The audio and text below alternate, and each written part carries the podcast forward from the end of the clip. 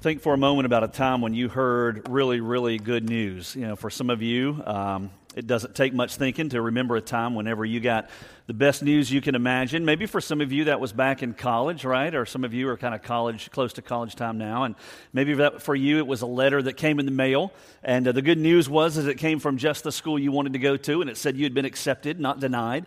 And uh, that was really good news. Maybe that's an example that you think of of some time back in your life. Maybe for you the good news was when for you guys you you uh, popped the question and she said uh, she said yes. You know, maybe for you you remember well that was that was really really good news for me to get. Maybe it was a little you know a little sketchy sketchy there for a moment. Maybe it was when she said "I do" right down in front of everybody. You know, then it was kind of like, okay, now we're finally we're finally there. It wasn't just yes, it was "I do."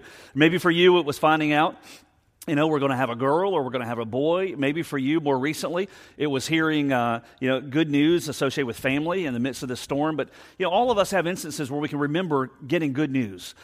What we sometimes miss, however, is the fact that oftentimes that good news comes against the backdrop of really bad news.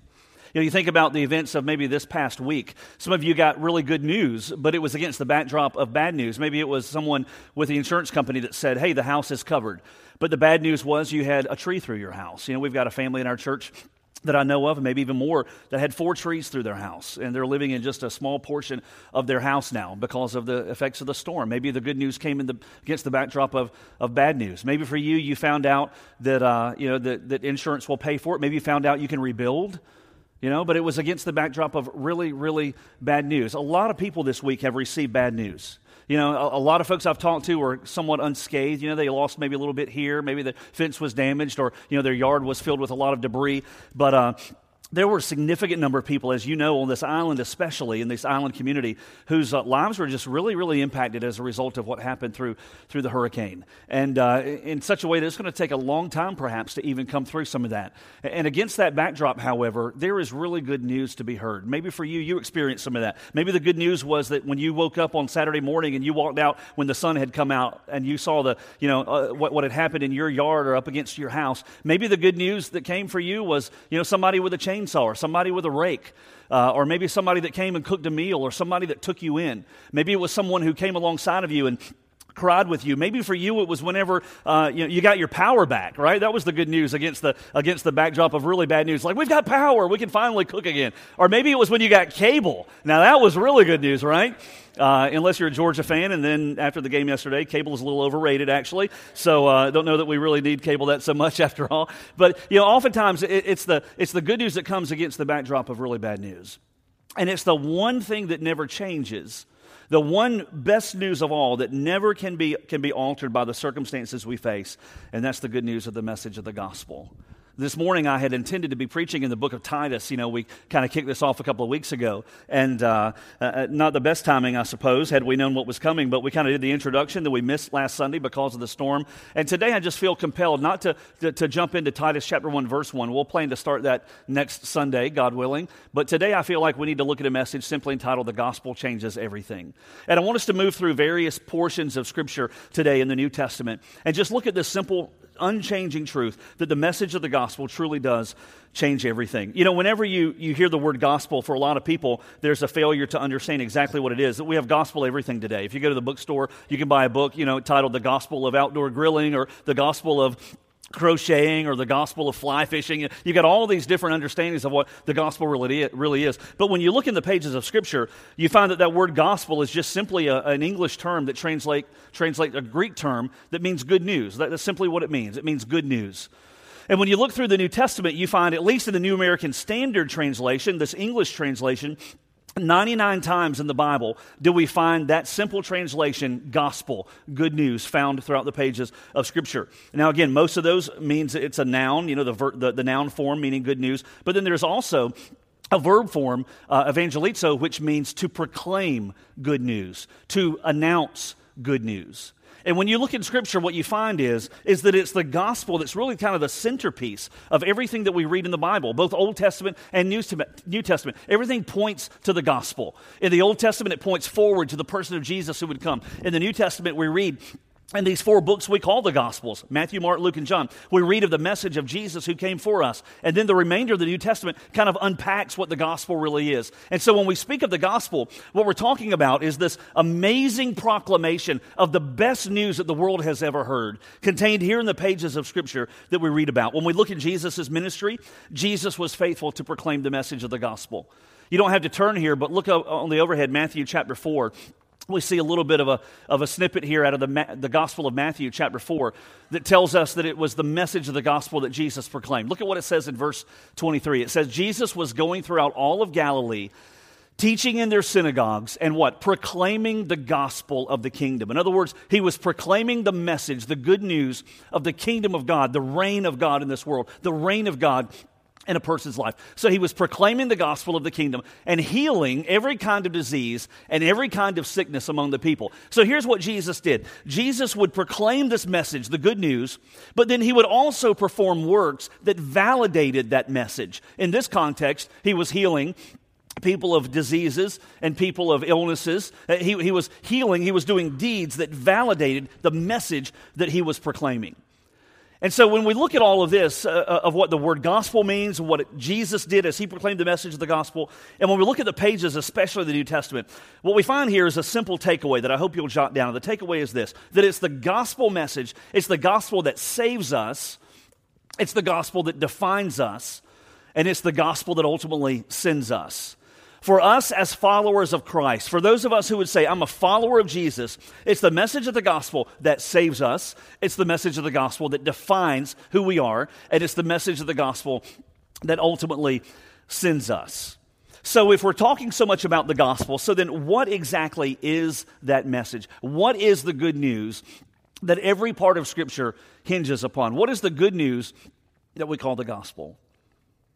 The good news begins with bad news. And the bad news, as Scripture says, is that every single one of us here in this building have one thing in common. And that one thing is that every single one of us have sinned and we've fallen short of God's glory. We've fallen short of that perfect standard that God has set for us. I don't know if it's true or not, but there's an ancient you know, uh, story that, that the word sin was a, a, a, a long time ago Greek archery term. That you would have a person with a bow and arrow back, and they would draw the bow and they would shoot the arrow, and down next to the target would be a person who was a spotter.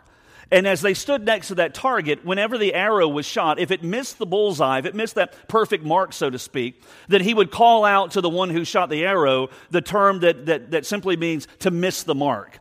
And it's from that term that we get the word sin. I don't know if that's a true story or not, but it captures perfectly what sin is it is to miss the mark, it is to fall short of that perfect mark of, of holiness and righteousness and perfection that God has set, because that's God's standard, right? God has a standard of righteousness for every single one of us, He has a standard of perfection which is bad news in a sense because we're not perfect and we're not righteous in and of ourselves. All of us have sinned. Now, in this day and age in which we live, if we were to stand up and say, hey, everyone out here, we're all sinners, you're a sinner, right? Someone would say, well, you're being judgmental.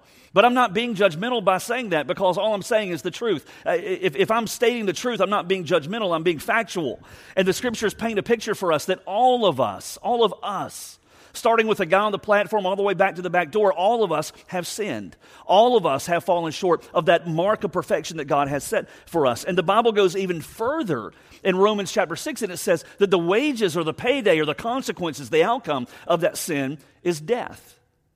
Now you may say, well, Brooks, I, you know, I, don't, I don't know, I don't know about this because I've sinned many times. I'm still alive, I'm still breathing, I'm still here. In fact, back in the Old Testament, right, Genesis chapter 3, Adam and Eve sinned. And they didn't die right there on the spot. Oh, but they did. They did eventually. And they did die on the spot spiritually.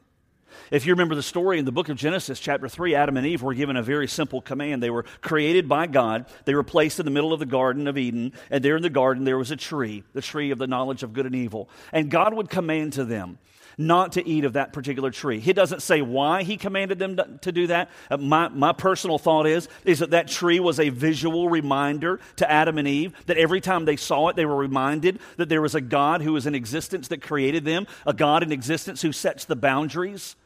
And that that God was not they themselves. They were created. He, was, he is creator.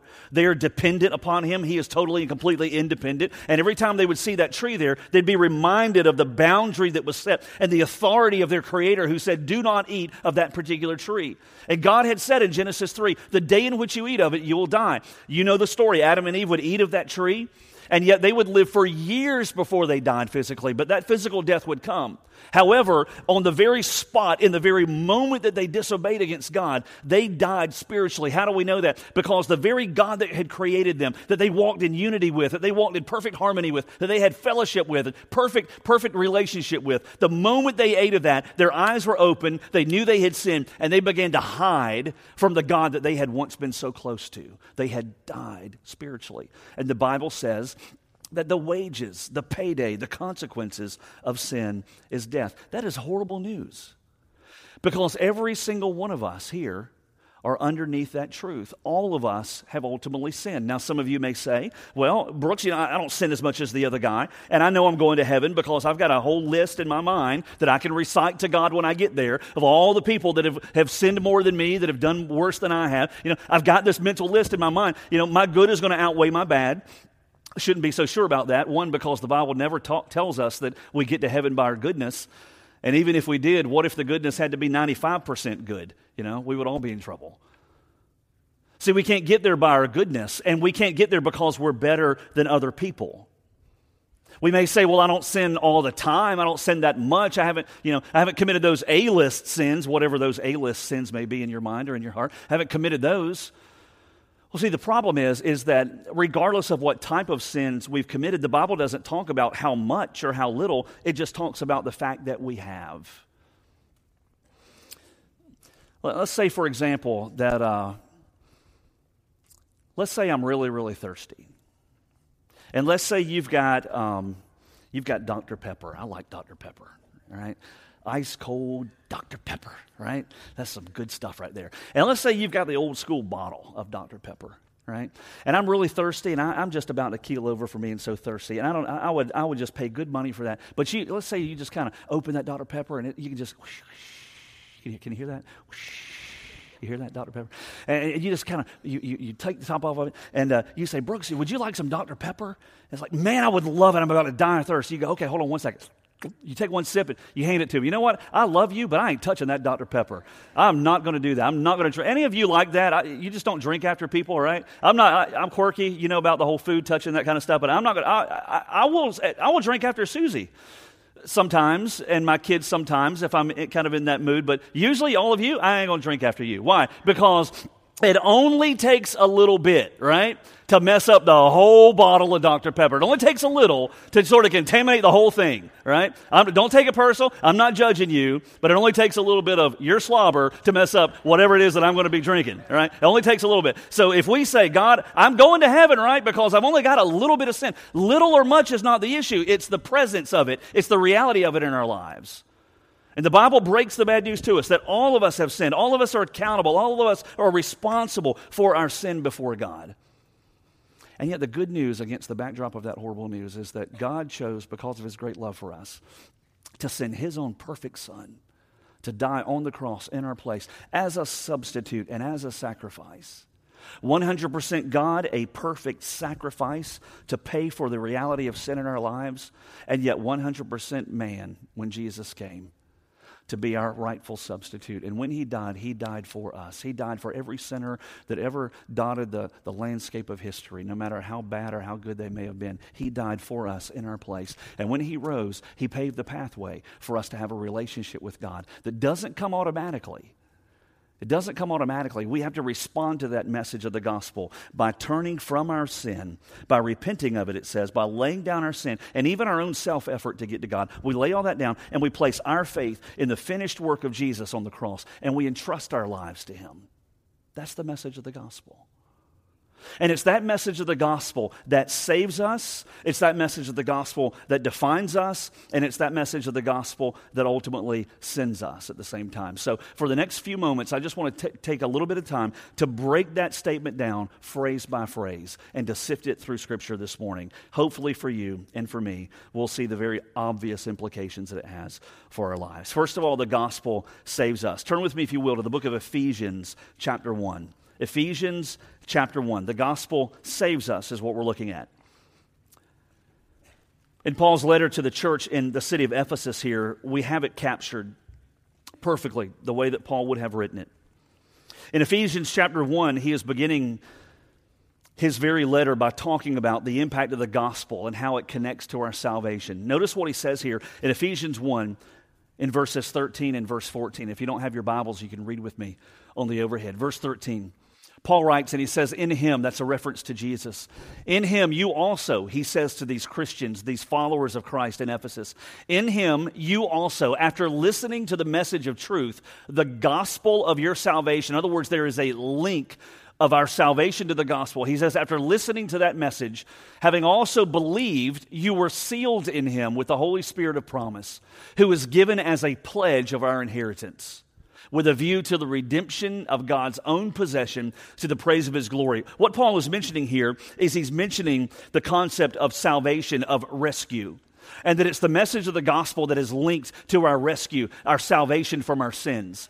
That without the message of the gospel, we have no hope of being made right with God. We can't be right with God because we go to church or because we do good or because we give a lot of money to charitable causes. We can only be good with God and right with God because we've come to Him through a relationship with Christ that we learned about when we heard the message of the gospel, the gospel of our salvation years ago when I was working with a group of seminary or uh, uh, college students. I was home from break on seminary. It was 1999. And uh, there were some college students here doing ministry, and I was the supervisor of that particular group. And so the first week they were here, we went down to Tybee. They were going to be doing uh, ministry down at Tybee. And so we went down there to kind of look at the ministry site, introduce that to them. And we were on the pier. And uh, that particular day, it was a very windy day. The seas were very high. They were very rough that particular day. It was a cold day. It was in June, but it was still cold. They had jackets on, and uh, just a very out of the ordinary type of a day. And so we're standing on the pier, not the very end of it, right? But we're standing kind of on the long walkway. And uh, suddenly we heard the cries of two people that were out in the water, and they were just about to go under. They were far from shore. They were about to get washed up against the piling there on the pier. And before you could even blink, two people went over the edge of that railing, off the pier, into the water, and ultimately took them to safety.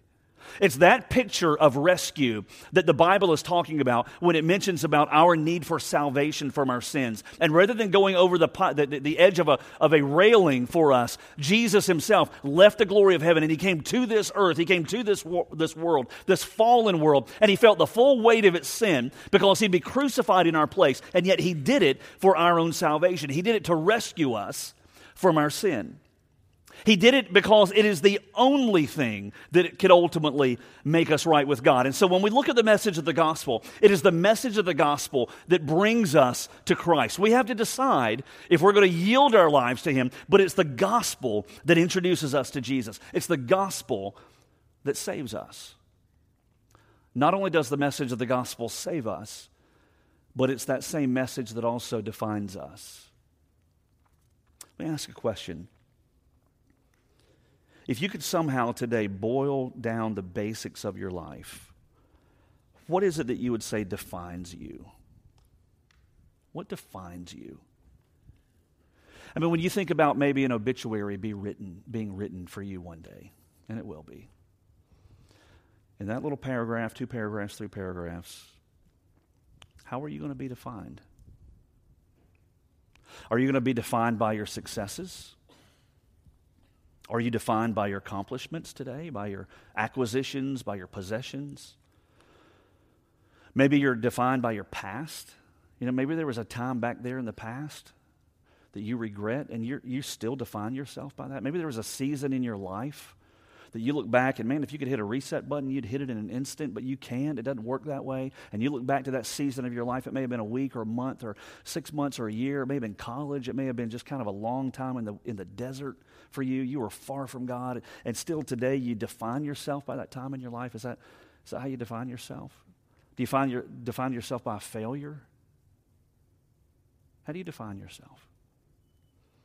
When we look in the pages of Scripture, what we find is for the follower of Jesus, we're defined by the gospel. the same message that you saw in a video that you heard the choir sing about, that, that you've heard me explain, is the same message that defines us as followers of Jesus. Uh, let, let, me show this in Colossians chapter 2. If you have your Bibles, flip two books further to the right to the book of Colossians. Colossians chapter 2. Here, Paul is writing to a different church 2,000 years ago in the city of Colossae. And look at what he writes here about our standing before God, about what defines us. Look how he says it, Colossians chapter 2, verse 9 and verse 10. He says, For in him, again, a reference to Jesus, for in him all the fullness of deity dwells in bodily form. In other words, verse 9 is saying Jesus is God. In him, all the fullness of deity dwells in bodily form. And in him, you, he says to the Christian, you have been made complete. And he is the head over all rule and authority. In him, he says, you have been made complete. In other words, when we come to a relationship with Christ, when we hear the gospel and we are saved because we place our faith in Jesus, it is that message of the gospel that not only saves us, but it also defines us. That God looks at us through the lenses of our salvation, through the lenses of the gospel. 2 Corinthians 5 says that we are made new creations in Christ. You are a new creature in Christ if you've given your life to Christ. God does not look at you and define you by your past. God does not look at you and define you by what you possess. God doesn't look at you and define you by any success successes you may have now or in the future. God doesn't define you by any of that. There's not anything that you could have done ever or can do to make God make, uh, love you less. There's nothing you can do to make Him love you more. You are defined by the message of the gospel. You are complete, the Bible says, in Christ.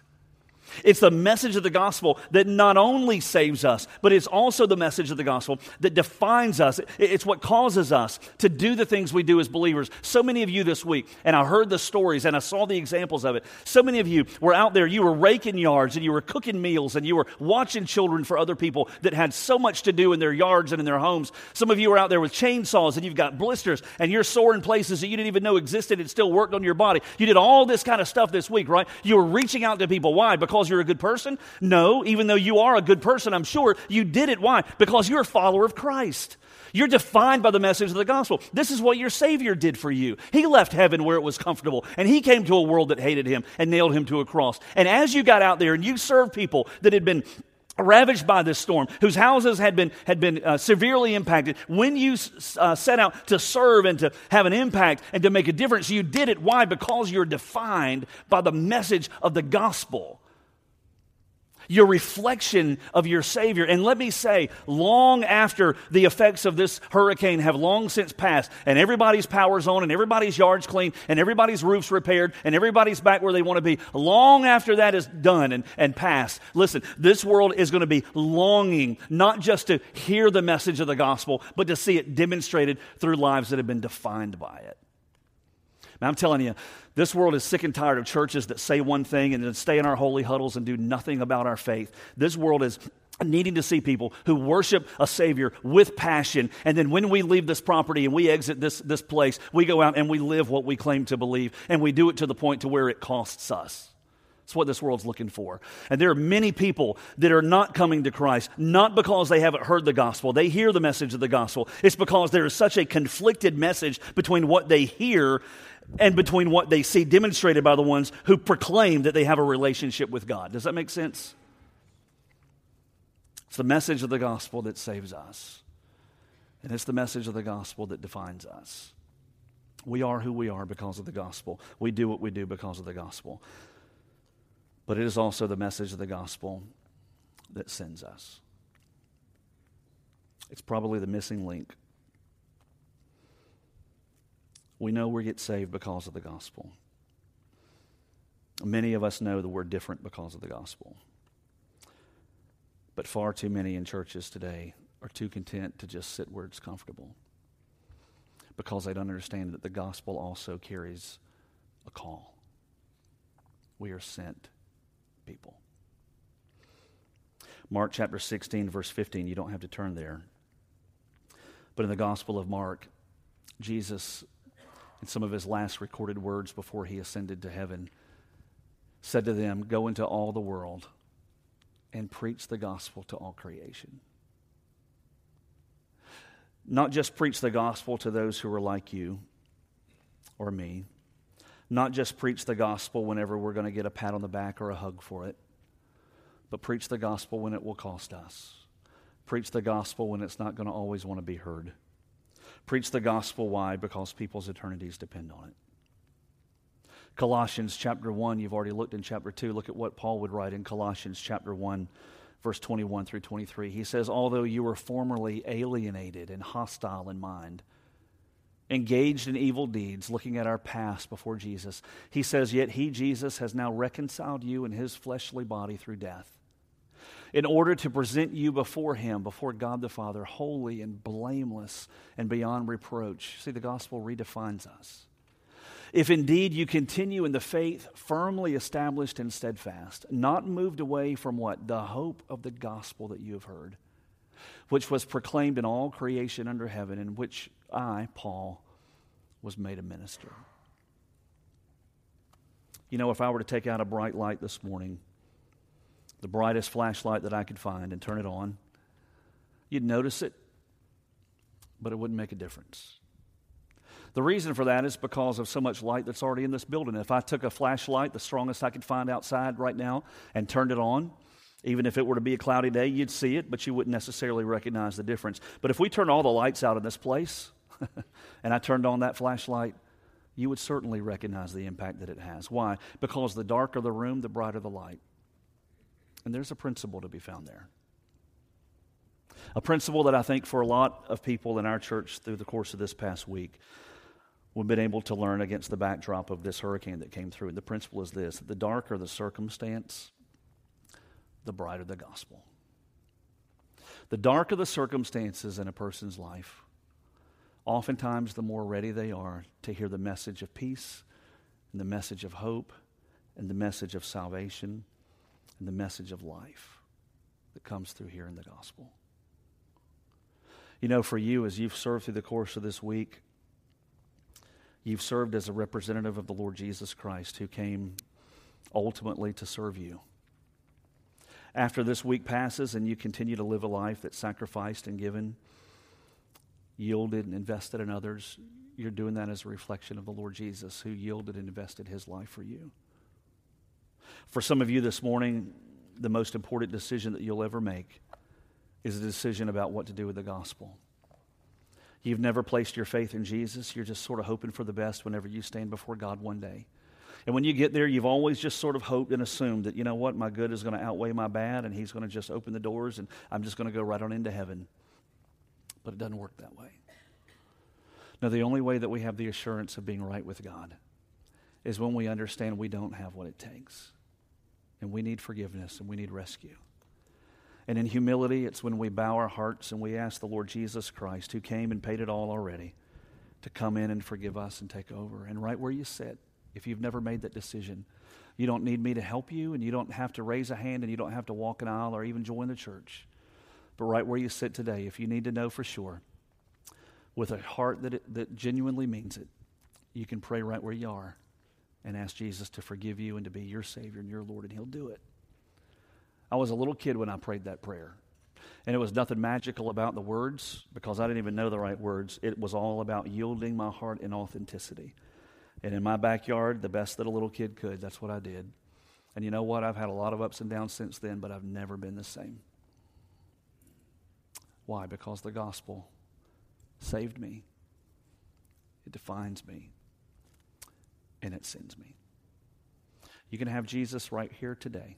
And if you've already made that decision, then God waits for you to answer that call to be not only redefined by your salvation, but also sent as his representative and as his ambassador into a very, very dark world with a message that's changed you and redefined you so that others can know him as you do. Let's pray. Lord, in every message, there's a response. Lord, in the Old Testament, when the prophets would speak, they would speak for a response. Lord, it was a call to your people to come back to you. Even when you, Lord Jesus, would proclaim the message of the gospel, when you'd proclaim yourself as God who would come, the Messiah. You would proclaim that for a response. And Lord, today, as we've sung and as we've seen video and as we have looked in your word, all of this now comes to a response of what we're going to do with you and what we're going to do with the message of the gospel. Lord, I pray for those that don't know you today, that have never given their lives to Jesus, that it's the decision that they'll make right where they sit. In the simplest words they know, God, with a heart that is genuine, that they would invite Jesus to forgive them and take over their lives. And God, for those of us that have made that choice already, I pray that we would understand like never before. And maybe it's a backdrop of what has happened this particular week that'll help us to see that this world needs us, it needs our message. And Lord, you're not going to send an angel and you're not going to write something in the sky for the world to see. You're going to send your people whose lives are different with a message that never changes. That you're a God who still meets us where we are and who saves us when we call upon you. Lord, if it takes a yard full of debris, if it takes a tree on a house to bring somebody to Jesus, Lord, a billion years from now from heaven, they'll look back and be grateful for that storm. And so, God, use us. Even though we may not always know the words to say, even though we may not count ourselves as someone who would be a minister, Lord, we are your people and you provide what we need. And so give us boldness to serve and to speak, and to speak the message of life. And whatever decision we need to make today to help us to do it, God, may we get that one right before we leave. Bless this time, we pray. And it's in Jesus' name we ask. Amen.